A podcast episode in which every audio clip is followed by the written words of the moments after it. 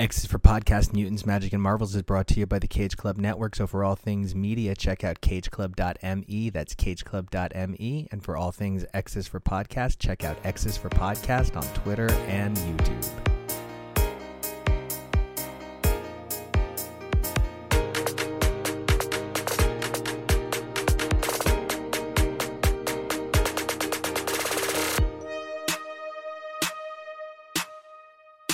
Hey, everybody, welcome back to another all new X's for podcast, the show where we take a look at comics, mutants, magic, marvels, and Wolverine appearances week after week through their many monthly titles. I'm Nico, and you guys can catch me snicked along on Twitter and Instagram at Nico Action. That's N I C O A C T I O N. A number of weeks ago, we relaunched our show in accordance with the new year for 2022, focusing on a split of our content to make it easier for our listeners who listen for specific ideas. We had Marvel Mondays, X Men X Wednesdays, and Marvel Fanfare Fridays. But how little we could have known that our magic cycle was going to kind of fall somewhere between Death of Doctor Strange and semester one of Strange Academy wrapping up, and we're getting ready for a lot of big new Magic Marvel titles. But while we do that, Marvel has definitely been ramping up the amount of attention put on one of their most tried and true characters, Wolverine. Whether it's the X Lives and Deaths of Wolverine event, or the number of Wolverine Marvel Unlimited appearances, like in X Men Unlimited or the Life of Wolverine tie in series.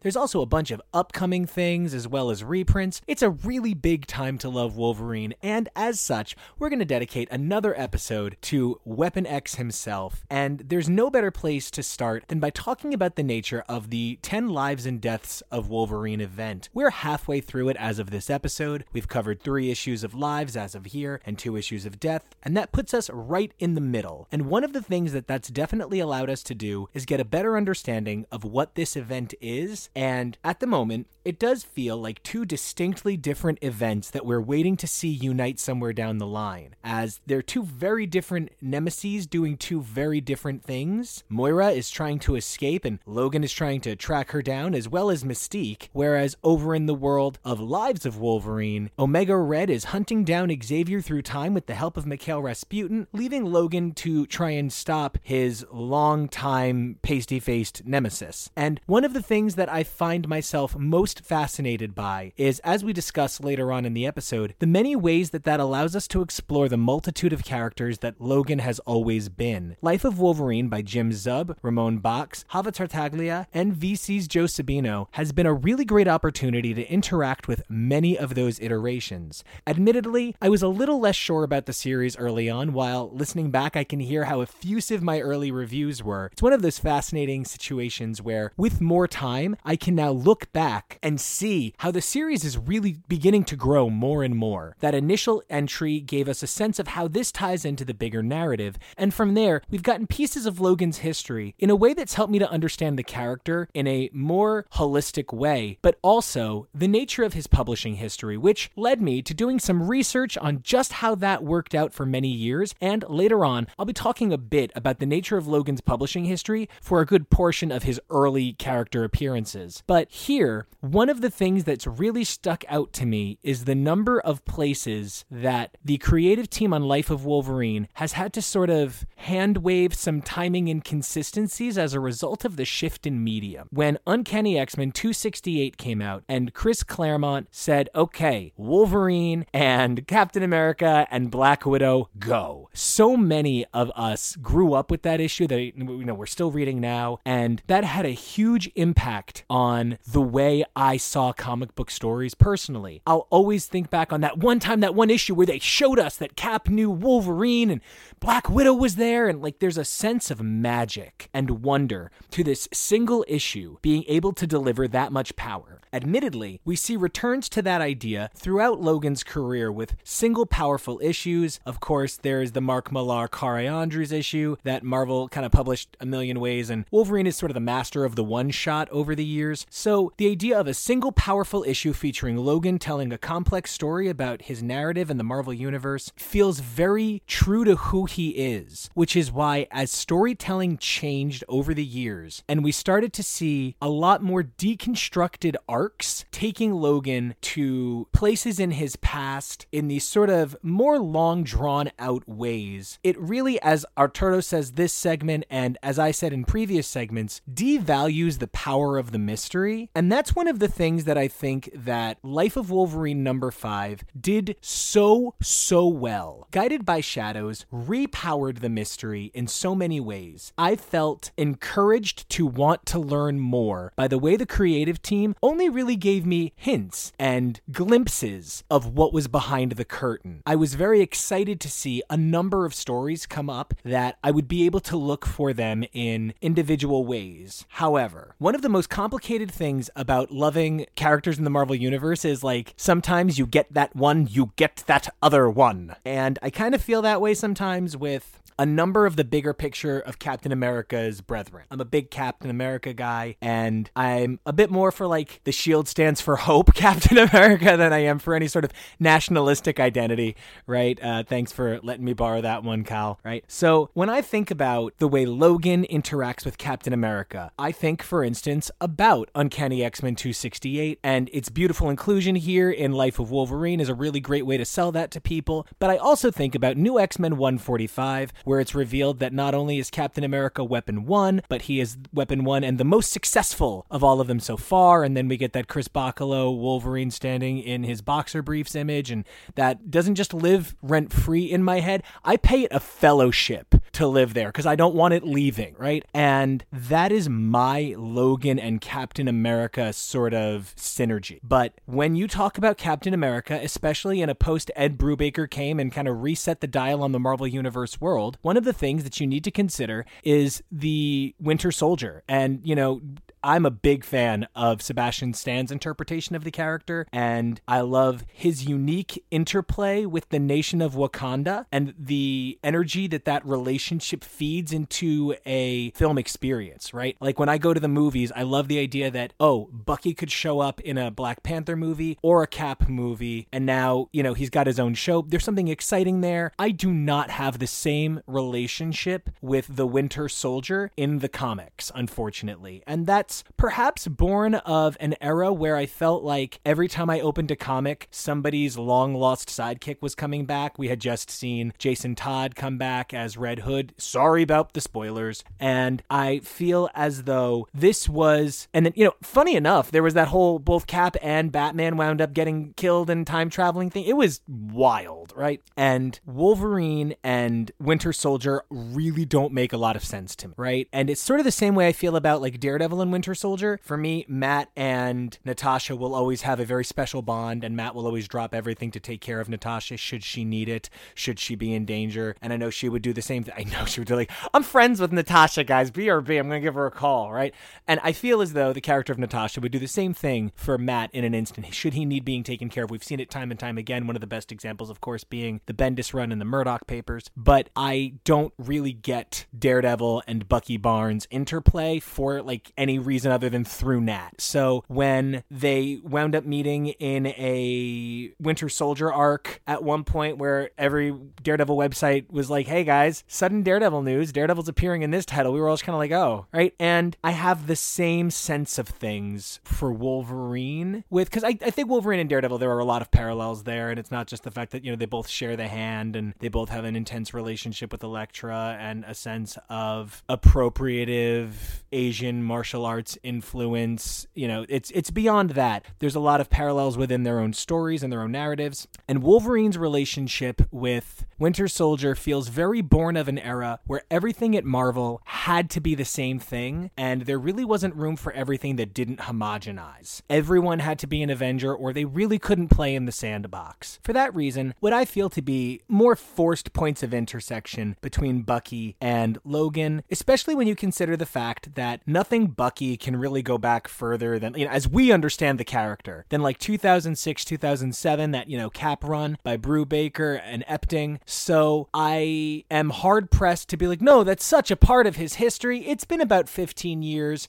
and the number of their actual interactions has been kept to a minimum. So I feel like if Bucky made a good appearance here, there's probably a reason. Maybe Bucky's got something going. I mean, I just read that Bucky Devil's Reign one shot that was really expressive. The The art was really challenging. I liked the ideas presented, though, you know, I'm not sure how that character is going to exactly interact with Logan in this regard, right? You know, who Bucky was when the Marvel Universe was trying to forward engineer him once upon a time is very different than the character he has settled into. So it'll be really interesting to see where a revised Bucky reintersects with Logan's history and his future. Speaking of Logan's history, something I am not as crazy about is the insertion of fictional characters into real life tragedies where the people who were directly affected in a, you know, live sense are still alive. I have some very complicated feelings about Logan being at the atomic detonation in Hiroshima, and I understand that it was already a part of his canon, but it is one of those things that we've talked about a bit on the show recently where, you know, we know that there is an unavoidability of the relationship of Marvel as an entity with the notion of fighting Nazis, and I have no problem with that. You know, fight those Nazis. It's the personification of Nazis as people with inner workings that I'm just not as here for in a universe created by some plucky young Jewish guys who just wanted to beat Hitler, you know?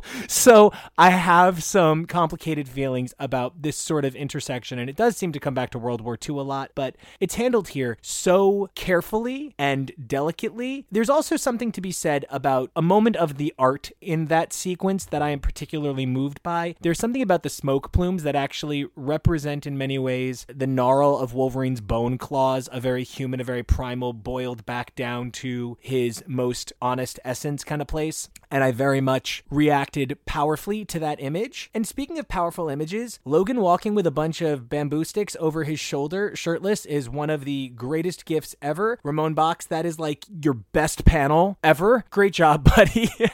And I love this Itsu story. It reminds me a lot of the Brian K. Eduardo Risso, Logan three parter that came out a number of years ago. It has like a lot of that very strong visual atmosphere of putting Logan in Japanese settings without overly trying to create a sense of appropriate familiarity. And for that, I'm really grateful. I'm also beginning to wonder at what point this narrative might end. As is brought up later on, we want to know about how Weapon X might fit into this. We're really excited to know how Alpha Flight might intersect with this. But we're really kind of rapidly approaching where Logan and his like active present history hits the Marvel universe. And for that, I'm really excited. That's going to be a really interesting thing to see how Zub is able to handle. It's one thing to sort of talk about past stories that are in the far past that influence current stories. I mean, they're all written, or many of these are written by still actively working writers, but the nature of getting to stories in the modern age and how they sort of reflect what's going on in other titles is a very different sort of playing field than the far past, which really only affects Logan's canon and the perceptions of Logan, right? So once we get to a place where there's more characters that we sort of need to rectify alternate interpretations of, it's going to be really interesting to see the way Zub handles that. And speaking of handling a title, Ben Percy and Joshua Cassara have been taking X Lives of Wolverine to a new level each issue. I know that I started the title a little wary, but man, am I really in now? I'm beginning to understand the psychic vampire isms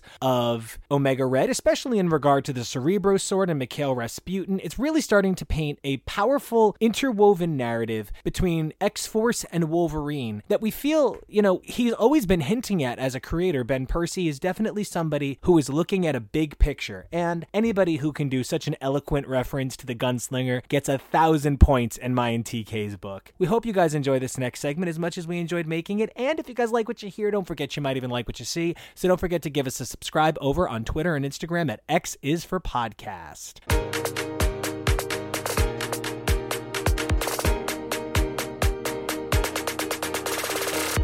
Hey, everybody, welcome back to X Lives of Wolverine, where we X Lives of Wolverine. It's X Lives of Wolverine. It's all the fucking time. This book is weekly. I can't stop saying X blank of Wolverine. It just won't stop. I'm Nico Action, and I am, for the first time in my life, aware that the market might actually be oversaturated with Wolverine. Over at Twitter and Instagram, Nico Action, N I C O A C T I O N. Snick, snick. Hey, guys, I'm Evelyn, the Comic Canary. You can find me on Twitter and Instagram at comic underscore canary. Non-binary Snick Snick. Hey guys, I'm Drew. You can find me online on Twitter and Instagram at Drewsipher3. That's at D R E W S I P H E R 3 Snick Snick. Hola, it's Arturo Baby. Y ya tu sabe, you can find me at Mr. Toybox on Twitter and Instagram. Snicked. And I'm TK. You can find me on Twitter and Instagram at X Nate X Gray X. And we hope you survive this experience, unlike my hope that I would never ever have to see Romulus again. Snick fucking snick. right there I- with you. I was like, no, I did this to myself because it was an X Life of Wolverine X point X and Omega, and I I said nobody really wants to see that Romulus appearance though, and Arturo was like, no, I'm sure that's not it. I'm sure, and I was like, yeah, not a chance. And sure enough, but I got to be honest, at least he appears in a very they wouldn't have even have credited him at the beginning of the episode. He would have been like a surprise at the end and his name would have been in the after credits, right? Like how little Romulus I had to deal with here was at least moderately pacifying. How did everybody feel about the showing up edge of everybody's least favorite lupine? Well, so here here's the thing with Romulus. I hated the origin story. I hated him as this like Machiavellian, you know, in the shadows pulling strings. It just felt so absurd. But I've kind of gone through the looking glass with it now. And I as soon as I got to that that reveal of him, I was like, you know what, this guy is at this point camp. Like it like we don't have to get into the Romulus of it all, but he's he's almost like Wolverine's strife in a way, you know? He's just like this over the top, overbladed, campier version. And uh So he's now- like Wolverine Ziggy Stardust. and and now that he's like I don't know, just back in the ether thanks to Percy. Now I'm kind of like, you know what? A year from now, Romulus turns up on Krakoa. That'd be a key. So, I mean, the fact that there was little of him was a blessing as far as I'm concerned. The Arturo, everything you say makes sense. For me, it's one of those things where a lot of times when stuff that doesn't really work for a character, stuff that the canon overall is kind of better without, a lot of writers choose to just let it go and forget it. Romulus doesn't need to be central. Romulus could have been retconned out he's a really uh, unpleasant character to deal with. So I'm perfectly fine if he never shows up again. If he needs to show up, if Wolverine writers really feel like, no, this is there, I can't make like larger Wolverine's past stories work unless we acknowledge him. I wish somebody had done some back work to rehab the character to the point where I don't cringe when I see him. And this might be the start of that, and I would be totally down for it, but I did cringe when I saw him. I feel like Romulus was kind of like almost necessary because when you think about the history between Romulus, mm, Red Omega, and Wolverine, like he was a pretty big part of that, like back in the day. So it made sense that he was there. I, I wasn't exactly happy to see him, but I feel like it just made sense in a way, especially when we knew about like everything with Daken honestly i didn't really read the credits page so I, it was a surprise to me but it still wasn't at the same time because i'm like oh yeah this makes sense that he would show up at this point. I actually have not read a lot of solo Wolverine because, like, I just think he's oversaturated. I haven't even really read any Romulus stuff, so it was just kind of like you know, meh for me. I you know don't really know don't really know the guy.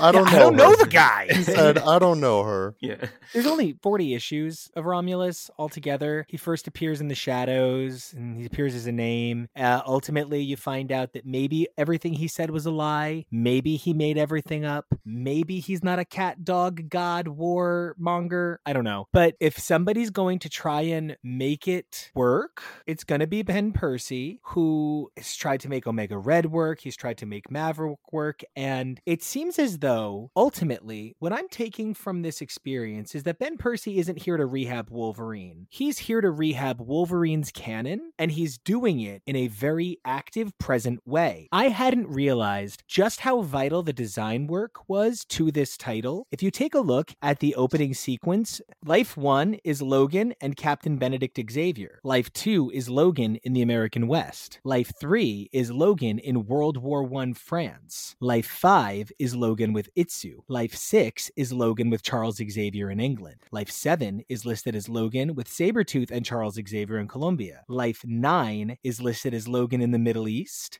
And Life 10 is listed as Logan on Krakoa, where the active participants are listed as Logan, Xavier, Jean, Omega Red, and Mikhail. And I think I had not really considered the interwoven elegance of this approach of narrative. And it stirred in me a reference to my favorite bit of metafiction, which actually intersects with Marvel, such that when TK out of nowhere, you were like, Did you catch reference? I was like, and I think, you know, it is really hard to talk about what Percy is trying to do with Wolverine here without acknowledging the gunslinger. Right from the cover, we get an image reminiscent of the gunslinger and of Clint Eastwood, of the, you know, the gruff, stoic hero. And that, you know, it, that's such a common thing that I wasn't necessarily lo- thinking of the gunslinger. But when we get to that first page and the captain says, I'll shoot by God, and Omega Red says, shoot then, there are other bodies than these. That is a very classic, so it's a spin on a classic quote from The Gunslinger, which is Go then, there are other worlds than these. And at that moment, so much clicked into place for me. Not just about Percy's understanding of this character archetype, but of multiverses and timelines and the consequences for what is going to happen in this book. It was very exciting. I love this because it tied up that whole concept of all of this is happening at the same time. And prior to this issue, you know, and then as you're also reading Life of Wolverine, and then, you know, obviously we've got the Deaths book, which is like the Moira book. It time has been so kind of topsy turvy and and we're popping in and out of all of these different things. And it's like, okay, is he traveling back? And I love that this just tied up that it's all kind of happening at once, which is, I think, uh, an elegant solution when it comes to time travel and rewriting the timeline and changing history. He's putting his own spin on a well-worn trope, and and like you said, Nico, it's he's kind of like retreading Wolverine's canon. And you know, as a as a kid of the '90s and and growing up with characters, you know, w- with that era of Wolverine with Maverick and Omega Red and Sabretooth, and I kind of lose sight of all the years where Wolverine's story was different, right? Like the, he, for a couple of years he was running the school for, you know, he, he's he's gone through different things. So this kind of like return to that era and these, you know, familiar faces coming back up, it says a lot that I was happy, actually a little happy to see Romulus. like you were saying, Nico, um, I'm always down for writers uh, adding and like kind of fixing continuity than just like getting rid of them and like forgetting about it. Because then once you go back, you can always add that new continuity into the character and make it make more sense. And then you can kind of, in a way, fix the character. So then you have like a new character that you can work with instead of just forgetting about them and, you know, just don't worry about it. And that's perhaps one of the things that I think I'm so surprised by with this event. One of the things that I'd sought to do with pulling together the sort of regular crew that's been discussing this title is pulling together people who have had an understanding of the stakes of what's going on in Krakoa. It's really fun for me sometimes as an editor because, like, so stupid, but I feel like if there's somebody with his like ear to the bar, it's Arturo. Like, he's sitting at the Green Lagoon right now and he's doing this all from his setup there. And I feel like Drew was just sitting quietly in one of the living rooms, just flipping through his books, watching everything. Like I get this like sense when I'm editing these things, right? And so I pulled together this group because whether you'd been on X-Men or Inferno or Wolverine, right? Whatever titles you'd been on, there were threads that we had all been really hoping to see come together here. And instead, it sort of feels as though the threads from the previous few months are less important than the overall picture of Wolverine. And for that reason, I have to sort of intersect with how do you guys feel about the multitude of Logans we're seeing? I think one of the things that's really difficult when you're talking about showing seven to 10 versions of the same character is making them all relevant. And in an age where United States of Tara set an incredibly high standard for a performance of that on screen, and then something like Loki revised what can be done in terms of a multitude of identity of singular self, I feel like Ben Percy is genuinely giving me different Logans. And I would love to know how you guys feel. If that's like the Logan fanboy in me latching on to every last claw, or is Ben Percy really developing this like an almost like aging a wine? I just want to preface by saying I'm still mad about the surfer issue from Wolverine. Yes, thank you. Thank you. Because we Your got point floats. Eh, we got Surfer Wolverine with like this act with this like underlying plot of stealing mutant babies. And that thread was never finished. It was never mentioned again. And I feel like that's something that's been consistent with Wolverine a little bit is we've been getting these like this like taste of these like interesting kind of plot lines that just haven't gone anywhere because in my opinion just the overall X office and the overall stakes of all of the X-Men continuity right now like it just didn't work for that time or something more important came along. And I think that's what we see here with Wolverine is Wolverine is such an important character economically for Marvel. He's a popular guy. You put him on a comic, people are going to buy it. People love Wolverine, and rightly so. He's such an amazing, interesting, dynamic character. Like, don't get me wrong about that. But I think Percy here is doing a really good job of giving us that different Wolverine feel and having these different storylines with his different lives. Some that he feels that Wolverine feels is very negative experiences in his life that he's able to, he's actually able to do some good and help out somewhere in a way that he wishes he always could. So it's almost like a redemption for his past, like we were saying before, which I think is absolutely amazing. But on the other hand, I can't help but to wonder we have so many other amazing characters like other Wolverine families that I think deserve also a storyline as well. And I'd like to see what that could have been. Like, honestly, I would love a Wolverine story that focuses on the Wolverine family rather than just Logan coming up. you know? I, I agree with that. We need like a, a House of Claws book that is just like their family. But I I want to say something about Percy. If I've learned anything about him through this event, it's that everything has been intentional. Things that you thought were dropped or never to be followed up on were placed there with a purpose. And given a long enough runway, I guarantee you that that awful Australian chick will be back because that's what he does. He like lays out these threads, and although it feels like you know, and going month to month or whatever, you're like, oh, what happened? And he's on two books, and you know, I think sometimes he gets confused with which book is which and where the plot lines are are being dropped. So sometimes it's like kind of hard to keep track of, but he's showing us that he's going to bring that all together. And I think here, so here's the thing about Wolverine. Wolverine, I think, is very similar to Mystique in that they are both characters that are better served by the mystery shrouding, you know, their origins. I would have preferred never getting those origin stories. I liked when Logan's memories were a big black box and anything could come out of there and uh, a new time period, new country, new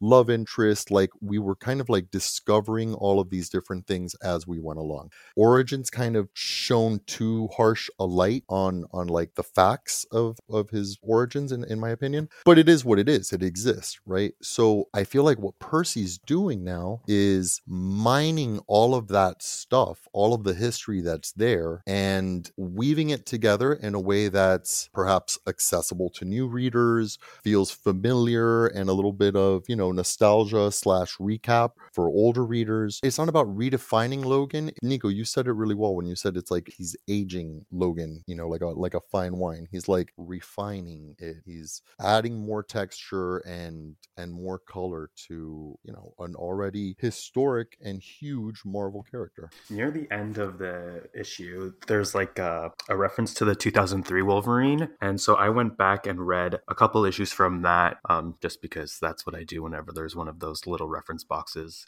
That entire little five issue run is really what happened in the lives of Wolverine on Unlimited. So it, it kind of is just piecing it all together so that um, it all fits, you know, in like a little collection. And you know, Arturo, I I love the sort of cross coverage here. One of the things that's so great about having so many voices on this show that we've recently gotten a number of Twitter comments talking about how they love, you know, our depth and variety of voices is when our even our differing opinions still intersect. I feel the exact same way about Origin. I think once you have a character whose origin is so complex, even he can't understand it. If you try to solve that mystery, you never will. It's why the guys from Lost only answered so many questions because after a while, when you've built the mystery too big, the better thing to do is let people hold the mystery in their heart. And, you know, there's sort of a dynamic opposite truth to it. Batman starts with the mystery. You know his parents died when he was a kid. Superman starts with a mystery. You know his planet died when he was a kid. Spider Man starts with a mystery. You know that his Uncle Ben died when he was a kid. Daredevil starts with a mystery. You know that his dad died when he was a kid. Like, it, wow, everybody's an orphan, right? It's like a Disney movie. And no wonder they bought it. And I think the thing I'm getting at here is by decoding so much of Wolverine, you ran the risk of ruining the, the magic, ruining the, the, the mystery of him. And I feel like what Percy wants to do is draw a map of how that mystery can like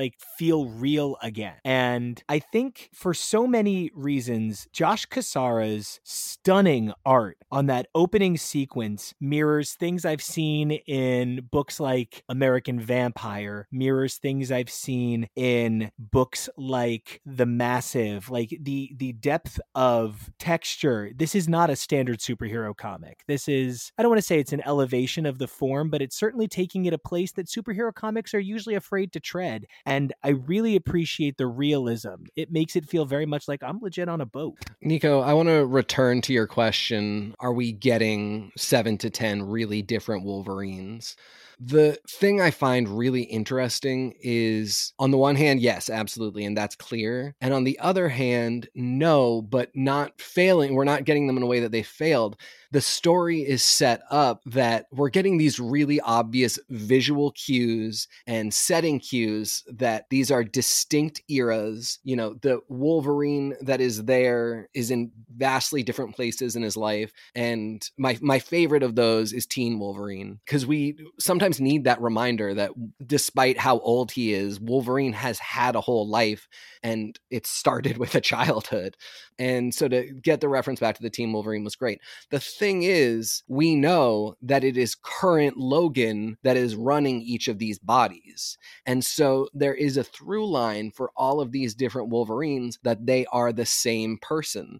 That, and we're seeing a lot of, with the exception, or, you know, besides Omega Red being there as well and always, you know, being present, we're seeing a lot of similar themes in each of these lives that, you know, it just really ties together. This is the essence of Wolverine. Though he may seem different for a variety of reasons in various points in his life, he's always Wolverine. Well, and I love that we're getting like two different versions basically because we have the scenes like with Itsu where it's just Wolverine's own personal memories and Omega Red's coming for him, right?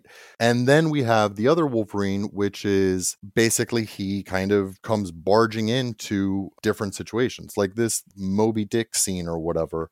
Like who was Logan, you know, in the moments before Omega Red was was attacking Xavier's forefather or whatever like Wolverine comes out of nowhere, you know, riding a dog sled, right? So in some situations, it seems like he's more aware of I'm here with a purpose. And then in others, it's more like his own memory. And then we've kind of got like the blended one. He's in Central America with Maverick and Sabretooth, which is like his own personal memories.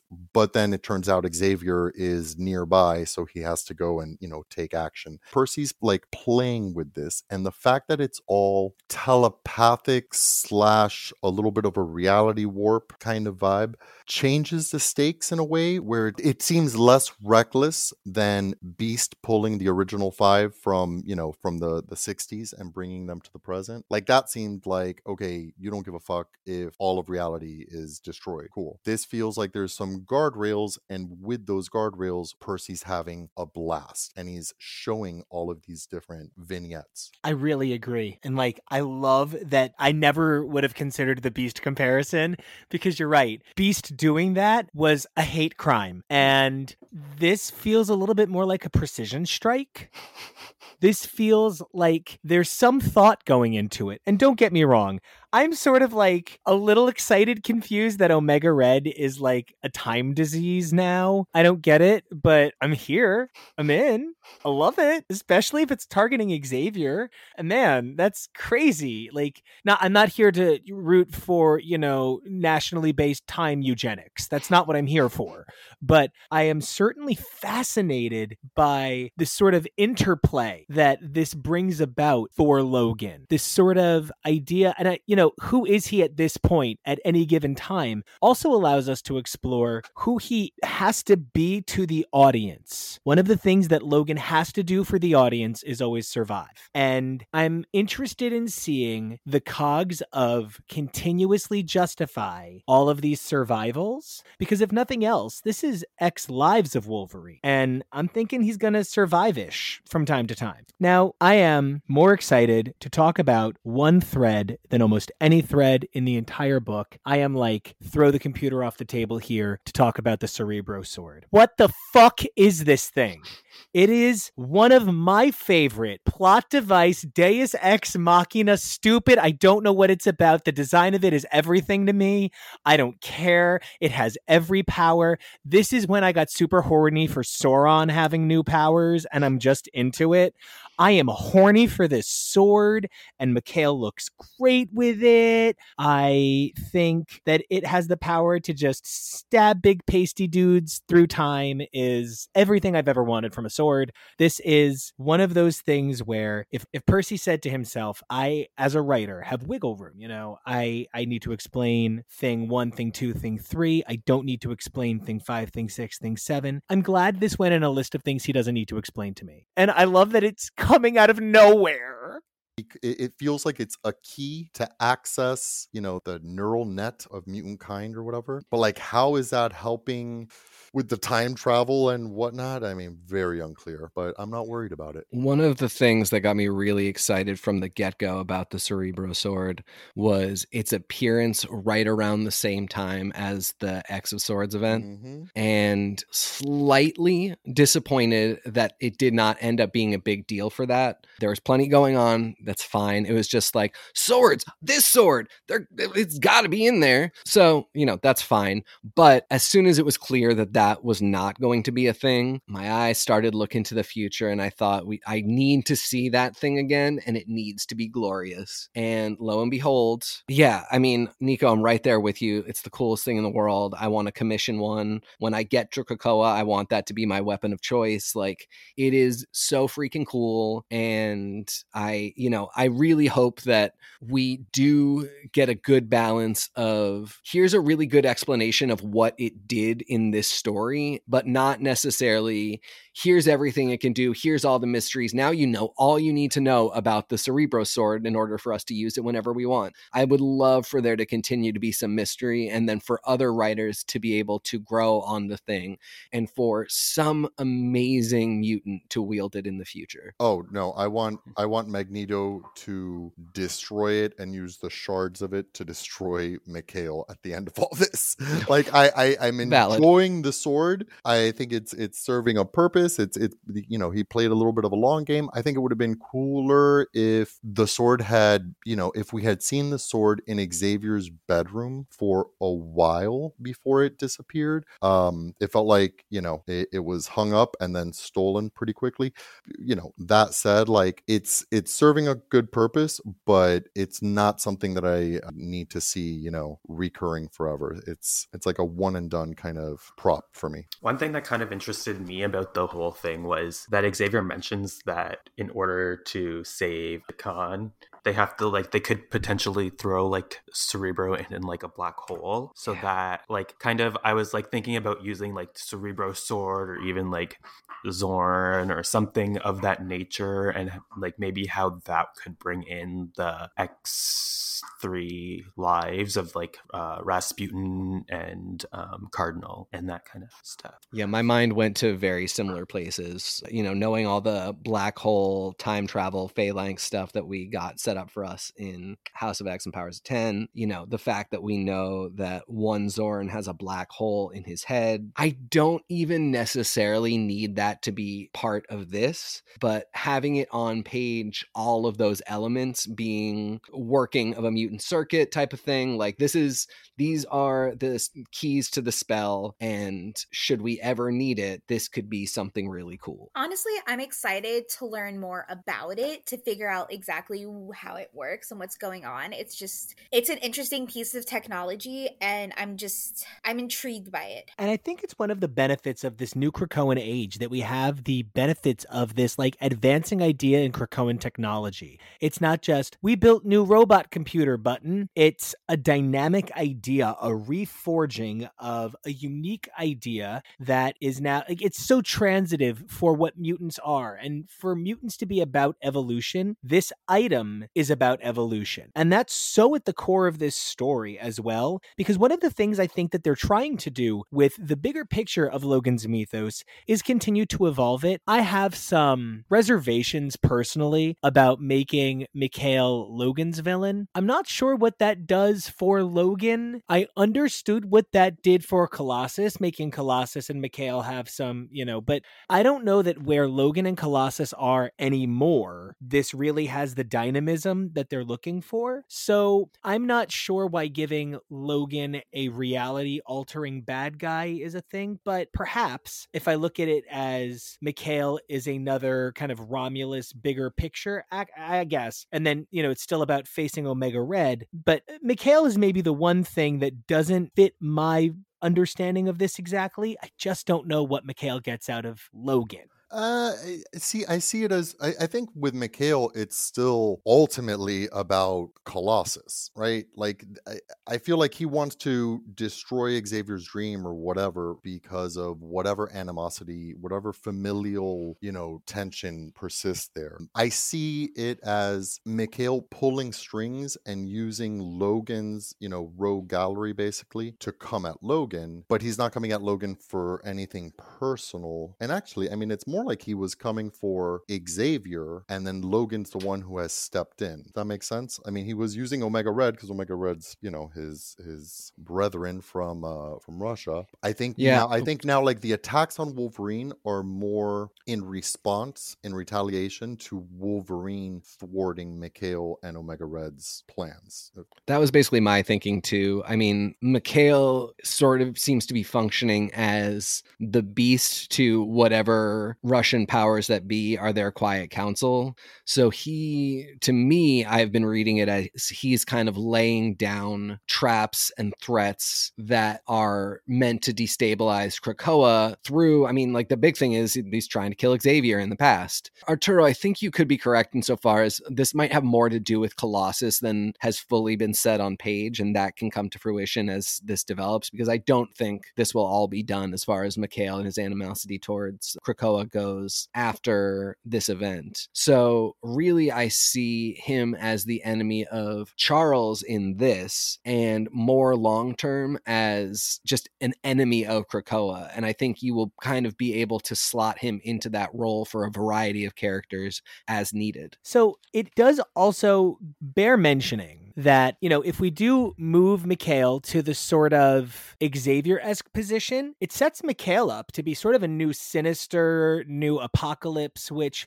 in many ways I feel like was always the design of the early 90s. There was always a, a certain let's do that with him. You know, he has that turn the guy into a tree shit or whatever, and then he's like Morlock pocket dimension, bam, bam, or whatever. So, like, you know, it's there. And it fit this funny trope of long lost older brothers who could warp reality because it's Jamie Braddock, this guy, and there were a few others at the time as well. And I think there's a real potentiality to where they could go with this. And I feel as though if Colossus comes in on it, I could be won over, especially because I did not expect to wind up enjoying the appearance of Team X as much as I did. How did everybody feel about this additional appearance of Who is having like a credescence right now? I mean, absolutely necessary. Like you can't you can't go into Wolverine's history without a good dose of Sabretooth, right? Like he in a way that's part of why I never cared for Romulus because I was like, you're not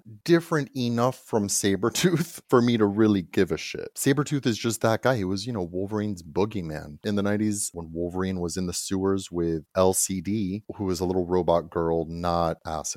LCD, not LSD. Yeah, she's LCD because it's like LCD sound system or like, you know, an LCD system, but like, so it's LCD. Oh, wow. And I guess I'm dyslexic enough that I always thought that was like a play on words of LSD. Yeah, no, because uh, she's con- connected to a robot, Albert. Dead. Look, I was reading like the electric Kool Aid acid test at the time. I was like in my, I was in my whole like beatnik bag. It was, you know, high school. But anyways, back then when, you know, we didn't know like the relationship between Sabretooth and Wolverine. And there was like a solid two years where Sabretooth was gaslighting Wolverine that he was actually Wolverine's dad. And because of their healing factors, you can't tell how old either of us are, but I'm old enough to be yo daddy. They did dad, they did brother. Yeah, totally. It was fantastic, right? And and like you never knew, and you know, so there was always this like mystery around it. So you know, I don't think this has pretty much any bearing on what's going on in the pages of Sabretooth. I think with like publishing and shipping times and all that, I'm sure they're going to be fairly separated. But yeah, I mean, I couldn't be happier with what LaValle's pulled off in just one issue on you know on the Sabretooth front. I'm I'm really really excited to see what what comes down the road for Creed. But it's nice to see him, you know, of course, in Logan's rear view. I mean, we know how tight the X office is, how closely they work together. Editorial's been fantastic. I think a lot of very interesting planning got derailed by COVID. And so there was sort of this expectation to not look for as much of that as it seemed like we would get at the start of the Krakoan era. But now that we've kind of hit our stride and there's a new flow, we're starting to see that tightness of various plots that, when scheduled properly, make a lot of sense. We're starting to see that come together. And I think that this credescence, as it has been so lovingly dubbed, is probably a pretty great example of that. This Sabretooth series, as Arturo mentioned, started on such a strong note, and I think is really going to build. And we have that interesting moment in the previous issue where Sabretooth says, like, Professor, he's on his way to you. We see the continuation of that with Logan fleeing. And the book concludes with Omega Red possessing Wolverine. So I'm a little interested to see if what that exchange that we saw and what happened afterwards is Sabretooth being put into that role that Wolverine has been because they saw this possession of Wolverine by Omega Red coming. And now Sabretooth has to come in and, you know, and it might be somebody else possessing Sabretooth, who knows? But Sabretooth has to come in and deal with Omega Red and Wolverine.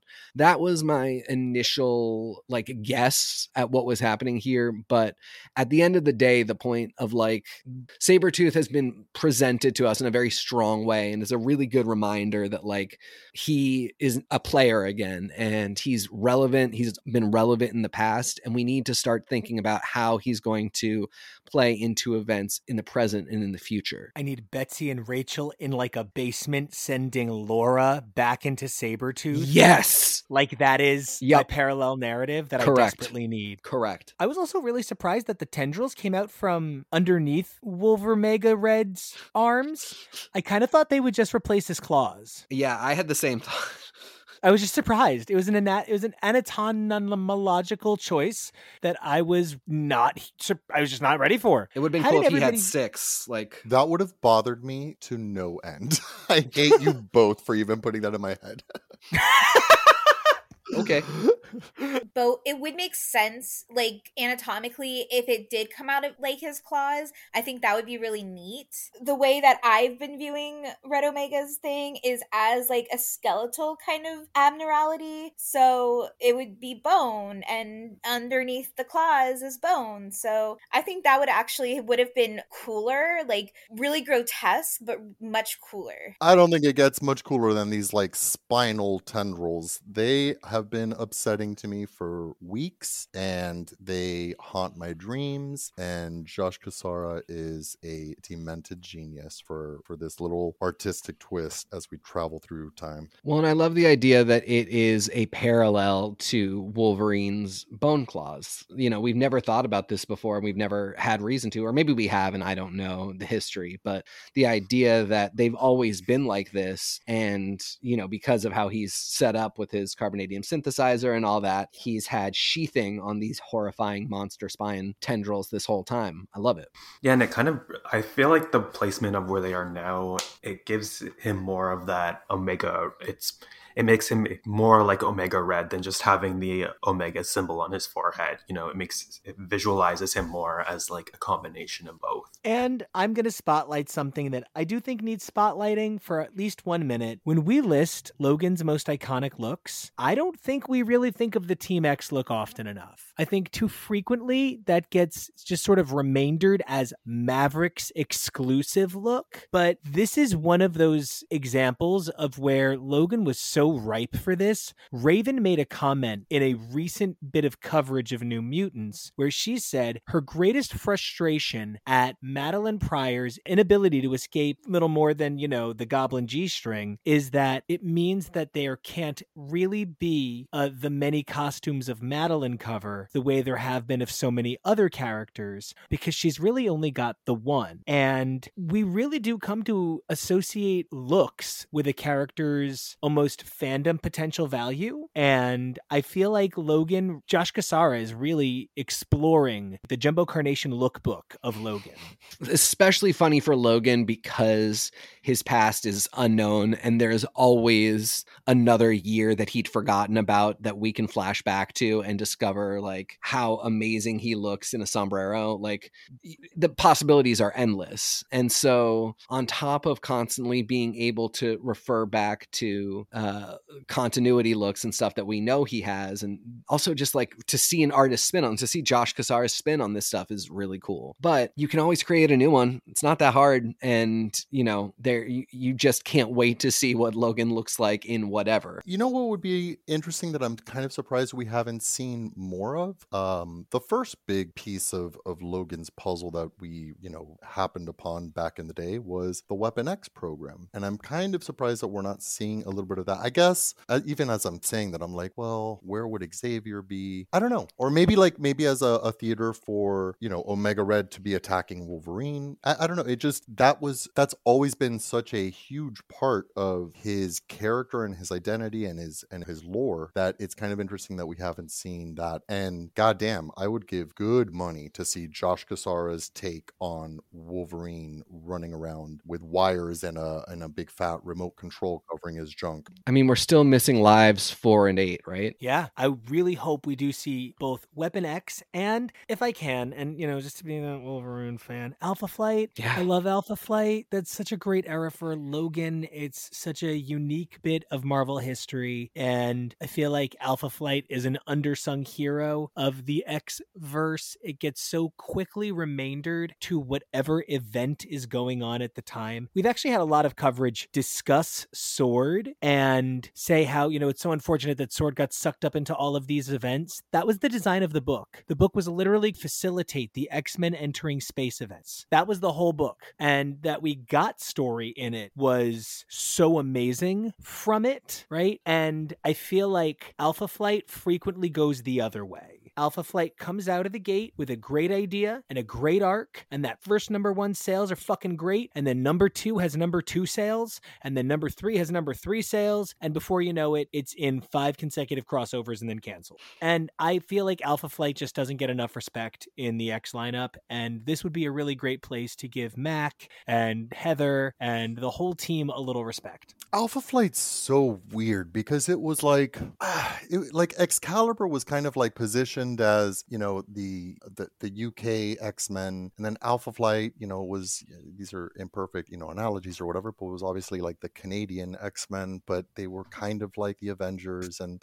it was just they never, at least Excalibur had some back and forth with with the X line and and you know characters, but Alpha Flight, aside from Wolverine, what like where the hell were they during Extinction Agenda, Executioner, like literally any anything? Where were they during the decimation? Where were they? So I don't know. Alpha Flight's a hard sell for me. I think it would be wonderful if we had Alpha Flight on Marvel Unlimited and there was more access to it, but it's always seemed like a property that did never got the attention it truly needed and maybe deserved. The other big exception, obviously, sorry, uh Northstar. And now Oh, and yeah. now Aurora, but uh, Aurora's kind of she's, you know, more of an afterthought. But I got to give props to North Star cuz when he did come over, he was at the school, he was, you know, fully a member of the team. So, you know, I, I do walk that back a little bit.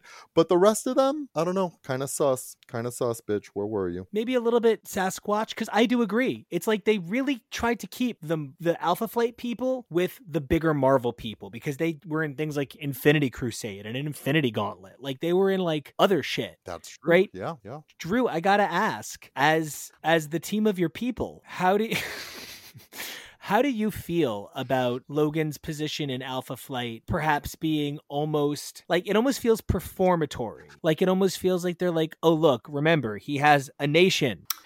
Yeah, well, I feel Alpha Flight is kind of problematic, but that's going to be a whole other, you know, uh, that's a whole other topic if we're looking at like Canadian culture and stuff like that. But I like Wolverine being in that role just because it's, you know, a cool character to be someone connected to your home country. And other than Guardian, I feel like he's more of like the Canadian public perception. He's more of the Canadian hero. So, the last component of Logan that's hard not to notice is missing is a general atmosphere of Madripoor and Patch. I feel as though there is a huge part of Logan's eras that involve Logan involved in crime that very fits this Logan motif. Like, this is a story prime for Omega Red to take over Yukio. This is a story primed for Omega Red to take over Ogun and have him go back to a feudal Japan battle. Like, there's a lot of elements of Logan's backstory that I feel like are prime for exploration. And I look forward to seeing them hopefully in the next few issues. Do you guys have any hopes for the future of Logan's 10 lives? I really hope we get an understanding of how these two very distinct books interact. It is a pretty cool reflection of House of X and Powers of 10, which they were like, these are two separate books. And they were not. they were one book with kind of different story tracks for the books, but you could not read one and not read the other at this point you could read one or the other of these and it wouldn't matter you wouldn't be missing anything from the book that you weren't reading.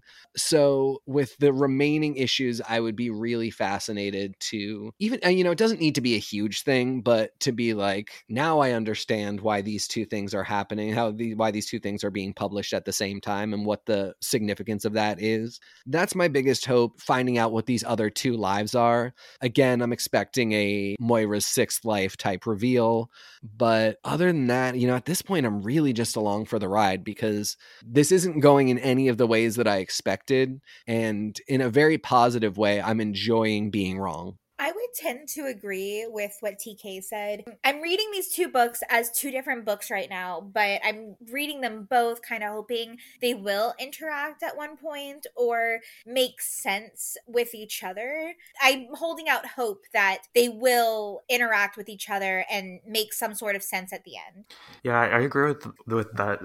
What like what everyone else was saying, but I'm also starting to get like a little bit of the Wolverine fatigue. It's just like a lot with all the you know with both the series and then like on my own I'm reading the Larry Hama uh, Wolverine series, so whew, it's a lot of Wolverine.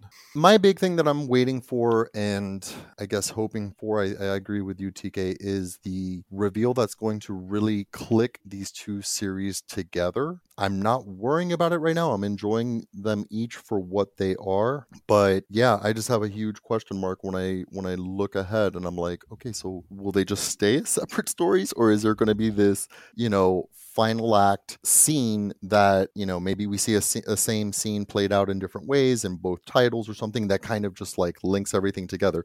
But we're far enough along that i don't know i don't know. I hope omega red survives all of this uh, because this is the most interesting i think he's ever been. If there's anything i need more of it's more of this exploratory developmental storytelling via artistic interpretation of era. It's an an essential element of telling a story like this when it's all coming from the pencil of one creator. But Josh Cassara is using color narrative, line work, line variation, and sort of uh, a density of perspective to create different cinematic scapes, each one befitting a different style that matches the narrative that story is telling. But it's being unified with specific elements using things like Jean Grey and the color palette on Jean Grey as she appears throughout time, always the same. She doesn't change so that her interactions with the different styles remains a constant as a focal point for Logan through time. It's an element of interwoven storytelling that takes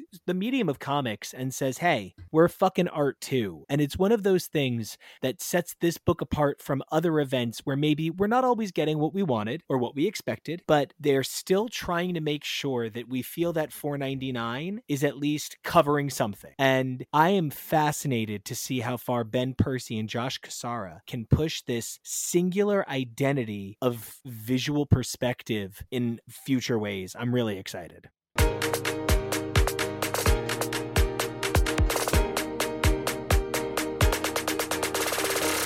Hey everybody, Nico here again, and one of the major things that this X Lives and Deaths of Wolverine event has forced me to do is sort of consider the way Wolverine's history interacts with his publication. And it's so hard to think of a time where Wolverine wasn't the most appearing character at Marvel Comics. You know, he's up there with Spider Man as one of those characters that's in every third book, you know, and I think it's easy to forget because of that, that Wolverine had less than 25 appearances between his creation and 1974 and his appearance in Contest of Champions in 1982, and almost every one of them was with the X Men. For that reason, you know, when we talk about Wolverine and we talk about how unbelievably unavoidable he is, one of the things that has to enter the discussion is the nature of how comics changed. There was a period in time where Logan appeared in one book, and when that team went somewhere else, so did he. It wasn't a matter of Logan had so many solo titles, though it definitely reached that point, and because of that, Wolverine has become an industry within Marvel it's not just that Wolverine is responsible for a portion of the X titles, but Wolverine is responsible for essentially his own revenue stream within Marvel as an entity. And that's best exemplified that even when Marvel chose to kill him off for several years, they kept multiple titles bearing his name and elevated several characters into that sort of framework of one of the Wolverines. Ultimately, big fan of Laura, big fan of Daken, could not be more excited about their inclusions in that world, but it definitely showed showed that Marvel wasn't ready to have a Marvel universe without Wolverine as a publishing figure ongoingly. And I think that's a lot to do with the fact that there has been, in some capacity, a significant contribution by Wolverine as a solo character since about 1982. Now, we've talked extensively about the Frank Miller, Chris Claremont four part miniseries from 1982, Wolverine, which saw the introduction of Yukio and Wolverine going, you know, next level with the hand and there are so many incredible stories about how that particular miniseries came together. And one of my favorite has to do with Claremont and Miller being in the car, going to a convention together. I spoke a bit earlier about the nature of Wolverine and Daredevil and the sort of reciprocity that their two lines offer each other. And so much of Elektra appearing in Larry Hama's Wolverine really owes itself to this first moment in time that Wolverine became a solo figure. And since 1982, that initial miniseries, there's pretty much always been something significant going on. Wolverine at the time, even if Wolverine's miniseries was only four issues, it played into a bigger part of the Uncanny X Men sort of like 172 to 175 wedding complex. That was a really big moment, and there was definitely a different atmosphere in comics. I unfortunately am not from that time, but what I've been able to gather from the zeitgeist and research is there really was a, a belief that Jean could be coming back, and that that issue really was going to change everything. For the reveal to be that it was Mastermind and, uh, you know, Wolverine's wedding to fall apart. This was really shocking, and it was definitely born of an age where comics had a little bit of an advantage on not having to fight solicits and leaks, and to some extent, not having to deal with an endless media machine. Certainly, I would not trade Twitter for fewer solicits, but it did change storytelling and the way that these stories can impact us. From there, Wolverine returned to minis with Kitty Pryde and Wolverine by Chris Claremont and Al Milgrom. and this miniseries for me is so fascinating because I, as a kid, really didn't understand what this miniseries was. To me, this was like somebody said Wolverine 1 through 4 was so cool, let's do it again and let's like throw a kid in it, like sequel style. And it didn't have Miller, whose art, even as a kid, really like affected me. And I didn't understand that this was really about evolving Wolverine into different roles and Milgrom wanting to be part of seeing a second story come through. And I definitely, as a kid, didn't appreciate Ogun. To me, he was just like this weird old man and a freaky mask. And I didn't see how Kitty Pryde and Wolverine represented a pivotal coming of age for both characters and created a dynamic moment for Wolverine as a mentor. And mentor Wolverine wouldn't just go on to dominate his solo title for many years, but also we would go on to get Wolverine and the X Men, one of my all time favorite team books in the history of the medium. So it is certainly important to understand how these pieces came together to install the framework that Logan continues to operate in to this day. While Logan wasn't quite ready for an ongoing solo title every month, what he did wind up with was a good chance to interact with the Marvel Universe at large, even if it was through the sort of seldom reprint universe that existed at the time. You know, Dark Phoenix Saga got a trade and it had that beautiful Sienkiewicz cover, and I'm pretty sure From the Ashes had a trade early on. That's the aforementioned Is Jean Coming Back or Not? And in 1986, Marvel published Incredible Hulk and Wolverine number one, which reprinted Incredible Hulk number 180 and 181 by Len Wein and Herb Trimpe, as well as At the Sign of the Lion from Marvel Treasury Edition number 28 by Mary Jo Duffy, Ken Landgraf, and I'm going to mention the inker here. Not that I shouldn't always be mentioning the inker, but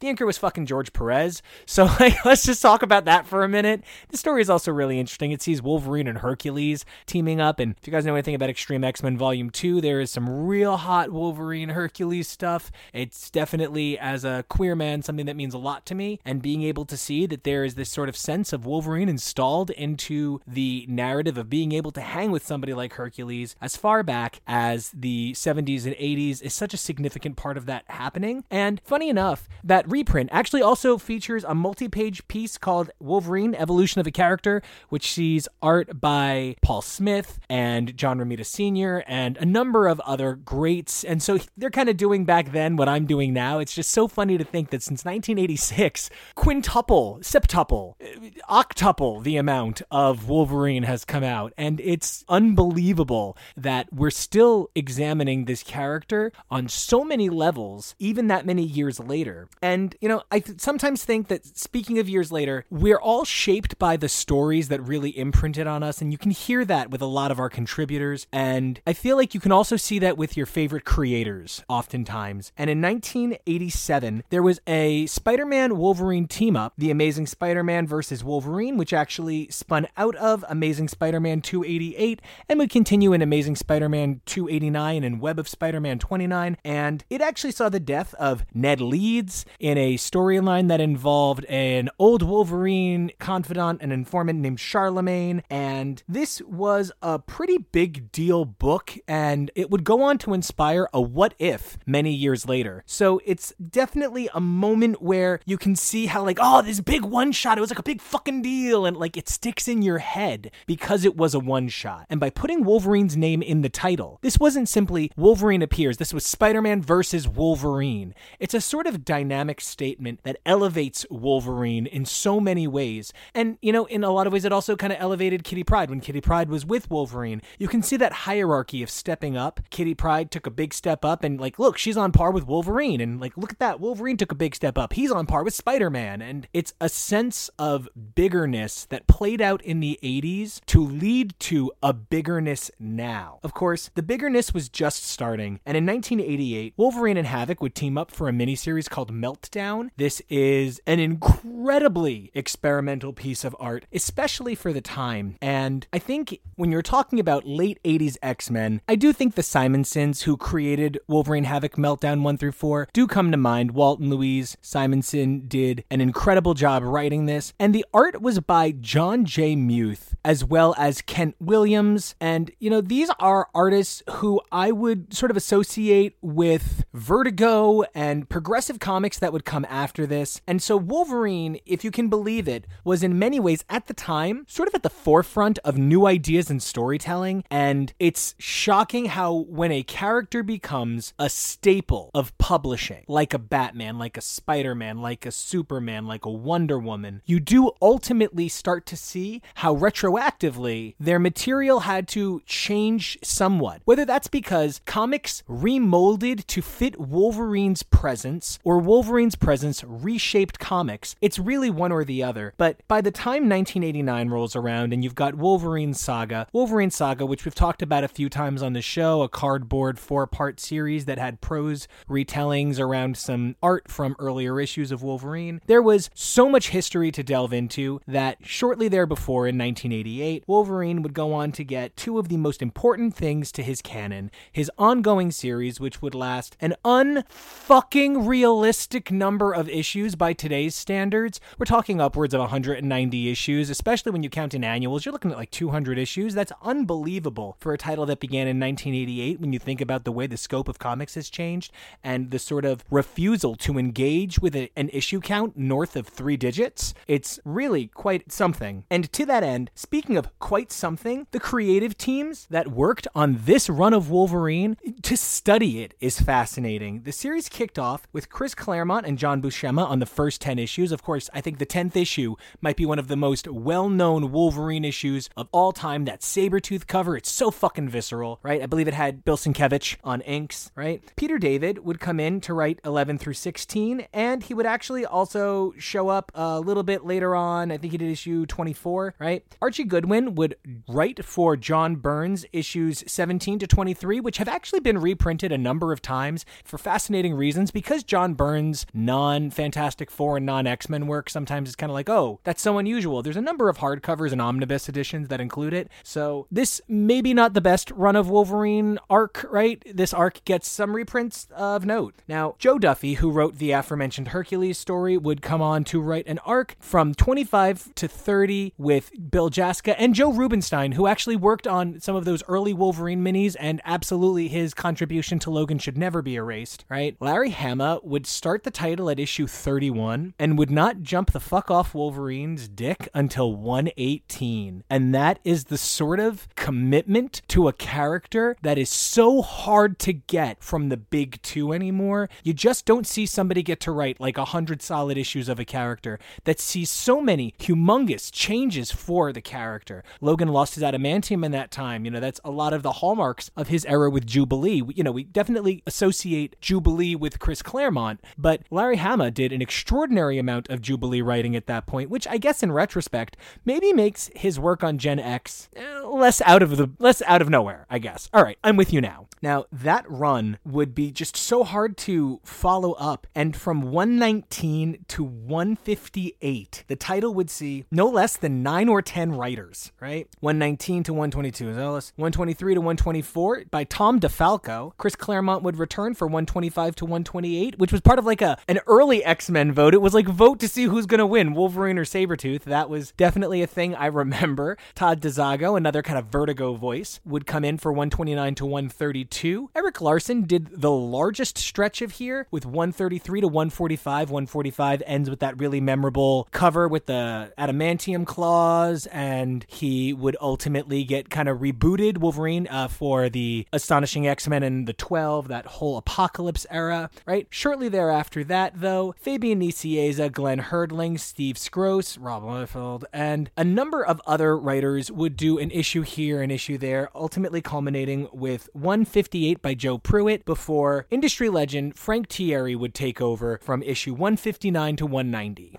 that run of Wolverine, that body of time represents so many people's formative knowledge of Wolverine. And it's hard to underestimate how many stories from that time have maybe been forgotten in the outward sense that nobody would be able to say off the top. Of oh, yeah, number 48 was this issue with that name. And of course, there are many people who can. But I think the atmosphere of those stories, the magic and the energy, are what continue to permeate Logan. They've all affected somebody, like that Spider Man versus Wolverine story. However, it is impossible to discuss the late 80s at Marvel without talking about Marvel Comics Presents, a rather unusual attempt at a weekly series. Now, early stories of Marvel Comics Presents featured Chris Claremont continuing to write some exciting Wolverine stories. Of course, Chris Claremont would part with the company early on in the 90s, so there wouldn't be too many there. Wolverine, coming and goingly, would remain more or less a staple of Marvel Comics Presents. There's only a handful that don't include him, and while Marvel Comics Presents might be better remembered for some of those unusual, like Excalibur stories or like the odd Scott solo story, I feel like many people would recognize a lot of the Wolverine art from that time. Of course, there is probably no more famous Wolverine story from Marvel Comics Presents than that of Weapon X by Barry Windsor Smith. Weapon X by Barry Windsor Smith is an idea based on an original concept by Chris Claremont, where he put together Wolverine's backstory, built the Weapon X facility into canon in a very clear, very solid way. So many unforgettable visuals come from that particular arc, and it's crazy to think that that's not in a Wolverine series. You know, nowadays Marvel would make such a big thing about that. It would get so much attention in whatever title it's going in that it's hard to imagine that a big name creator would do a big name origin in a small name title like that. But I do believe that that is a good part of why those issues of Marvel Comics Presents are perhaps not just the most reprinted of the series in general, but they are some of the most reprinted Wolverine stories ever. Well after Marvel Comics Presents ends its initial run in 1995, Wolverine gets a sort of definitive origin in the pages of Wolverine the Origin in 2001, and I actually have this to say about it. I reread it to talk about it here, and we've made a lot of comments over the last couple of years at the expense of this story, and I don't know that in looking back, my view of this story has softened, but perhaps the venom and acidity upon which I speak about it with has lessened. And by that, I mean, this actually doesn't do that much to give away Logan's origin.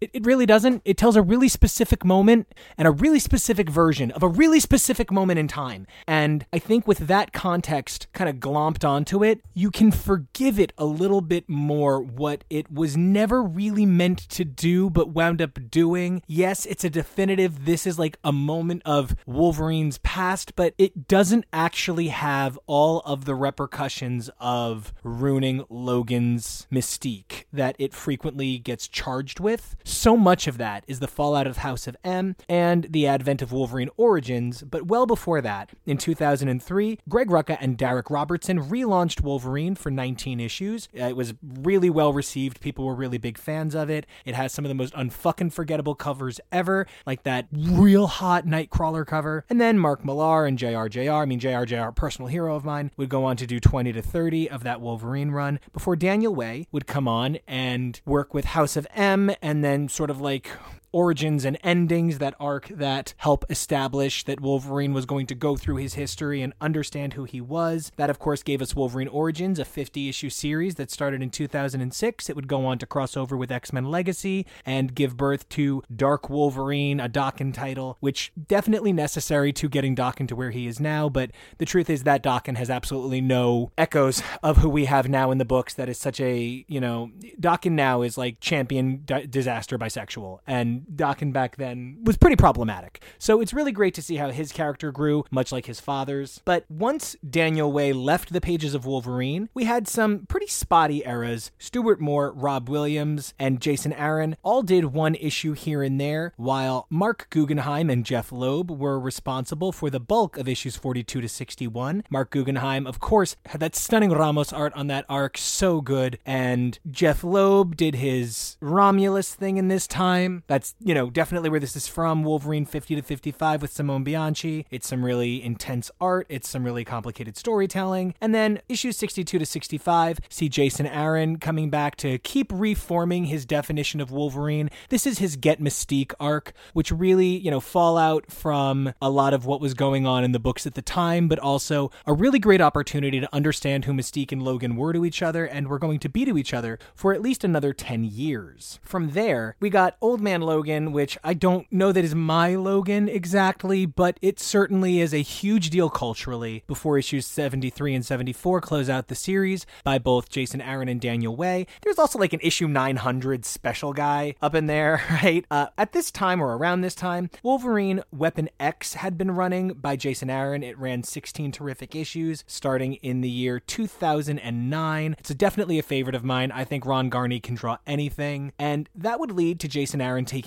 on Wolverine properly over in his next run. Now, Jason Aaron would write issues 1 through 20 and 300 through 304 before hopping off for Cullen Bunn and Jeph Loeb. Cullen Bunn wrote the majority of 305 to 317, but Jeph Loeb came in to do more kind of Romulus-y, saber-toothy stuff from 300 to 313, and that's just what happened. You know what I mean? It happened, and it's there. At this point, though, the narrative of Wolverine was starting to get a little messy, and we got Savage Wolverine, which ran 23 issues featuring artists coming in and telling really interesting Wolverine stories. One of my absolute favorites, like vaguely does and doesn't intersect with the Mark Waid Daredevil run from the time. It gives you a sense of what's going on, kind of, sort of. It's really a fun story, and I recommend reading a number of the Savage Wolverine stories. Anytime Phil Jimenez draws anything, you should read it, right? And that's when we get to the Death of Wolverine era with Paul Cornell's double volumes, 1 through 13, followed by 1 through 12. Now, 1 through 13 had Alan Davis on it, followed by 1 through 12, kicks off with Ryan Stegman and ends with Kris Anka. Now, that's two amazing artists. And there were a handful of artists in between, so I definitely don't have a problem with the quality of the art, but rather my concerns with, with the lack of consistency in this time, especially because it was all building up toward Wolverine's death. Then I personally was very confused because I felt like that run really did end with like if you told me Wolverine just died off panel after that final page, I'd have been fine with that. I would have really understood that. And then instead we have Death of Wolverine by Charles Soule just a few months later with Steve McNiven. And I don't know that the idea to kill Wolverine that existed in the pages of the Paul Cornell series is exactly the same Death of Wolverine that I read over in Charles Soule's series, and then all of the Logan Legacy stuff that followed it. I recently did a really big reread of that whole era, and it was fascinating to realize that the reason it was necessary to replace a single character with a legacy of characters was because Logan had become so many things to so many people. And it's not that everybody accepted all of it, but it was easier to get people to keep accepting something that they mostly agreed with than to get people to accept any single new character could do everything Logan could do. In this time, though, Marvel definitely increased the presence of characters like Deadpool, who was seeing some some extreme success and terrific financial returns, and that is in many ways kind of like the JWD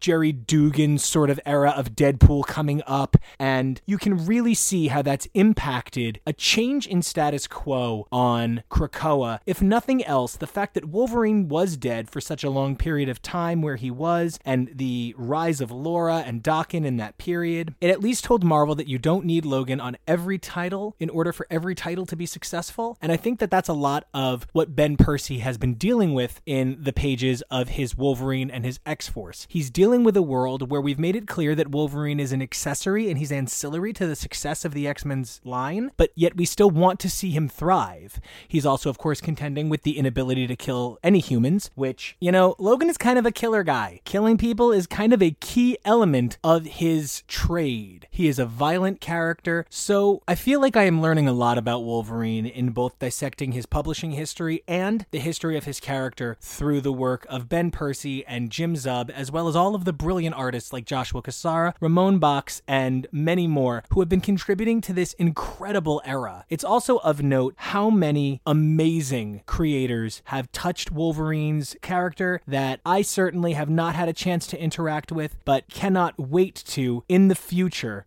and lastly, if you want to know a little bit more about where you can check out these issues, don't forget you can always read a lot of this over on Marvel Unlimited, which admittedly, for the bulk of Wolverine's major stories, is pretty complete. When you start looking up one shots and miniseries, it does get a little, you know, versnicked. But to take a look at some of the omnibus editions that you can pick up for Wolverine, the first omnibus edition contains the first 10 Marvel Comics Presents stories, plus 72 through 84, which is the aforementioned Weapon X story. It also includes Incredible Hulk Hulk 180 and 181, as well as 340, Marvel Treasury Edition 26, Best of Marvel Comics, Wolverine by Chris Claremont and Frank Miller 1 through 4, Uncanny X Men 172 and 173, Kitty Pryde and Wolverine 1 through 6, Captain America Annual 8, Spider Man vs. Wolverine number 1, Marvel Age Annual number 4, the first 10 issues by Chris Claremont of Wolverine's first ongoing, as well as Punisher War Journal number 6 and 7. A few years later, Wolverine Volume 2 would come out. Like, I got the first one in like 2009 and then waited forever for the second one in 2021, which featured Wolverine 11 through 30 from the 88 series, Havoc and Wolverine Meltdown 1 through 4, Marvel Graphic Novel number 50, which is Wolverine. Wolverine, Nick Fury, the Scorpio connection, one that I will definitely be talking about in the future. Wolverine, the Jungle Adventure, Marvel graphic novel number 65, Wolverine Bloodlust, which I may or may not talk about in the future, as well as tons of Marvel Comics Presents content from issues 38 to number 71. According to Solicits, this summer we can look forward to Wolverine Volume 3, featuring issues 31 through 59 of the original series, Marvel graphic novel number 67, Wolverine Bloody Choices, Wolverine Reign of Terror, which this is the fucking book that won't die. I have spoken extensively about how I don't understand how this book continues to be collected. It's not a bad book, but it's like such a non moment in canon that it's so fascinating that like, maybe just people always need 48 pages. I don't know, but the thing. Ghost Rider, Wolverine, and Punisher, Hearts of Darkness, as well as X Men 4 through 7, material from Marvel Fanfare 54 to 55, and Marvel Comics Presents 85 through 108. Wolverine by Mark Millar is collected in its entirety in Wolverine Omnibus by Mark Millar, issues 20 through 30 and 66 through 72 of that third volume, as well as the giant size Old Man Logan closeout. There are two volumes of Wolverine by Jason Aaron, as well as a complete collection, well, more or less complete, of his Wolverine and the X Men. Wolverine by Jason Aaron includes issues 56, 62 through 65 from the 2003 series, Wolverine Manifest Destiny 1 through 4, Wolverine Weapon X 1 through 16, Dark Reign the List Wolverine, as well as material about Wolverine from issues 73 and 74. That would be the Jason Aaron pages as opposed to the Daniel Way pages. Dark X Men number three, The Beginning, and Wolverine number 175, which actually, it's a story that was like Jason Aaron's first major story.